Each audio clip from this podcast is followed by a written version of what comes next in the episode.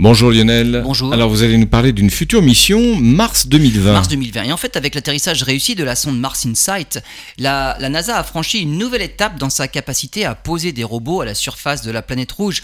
Mais il faudra faire encore mieux pour la mission Mars 2020, puisqu'il s'agira de poser la charge utile la plus lourde jamais envoyée sur Mars et être suffisamment précis pour viser le site prévu pour le retour d'échantillons vers la Terre. Le parachute qui se déploiera dans la faible atmosphère de Mars joue un rôle capital. Il a été testé avec succès.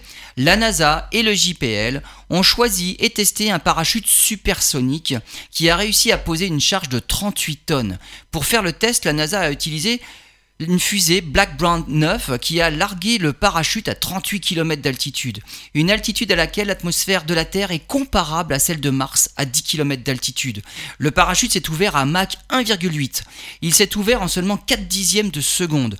Test réussi donc, la mission Mars 2020 doit décoller à l'été 2020 pour une arrivée sur Mars en février 2021.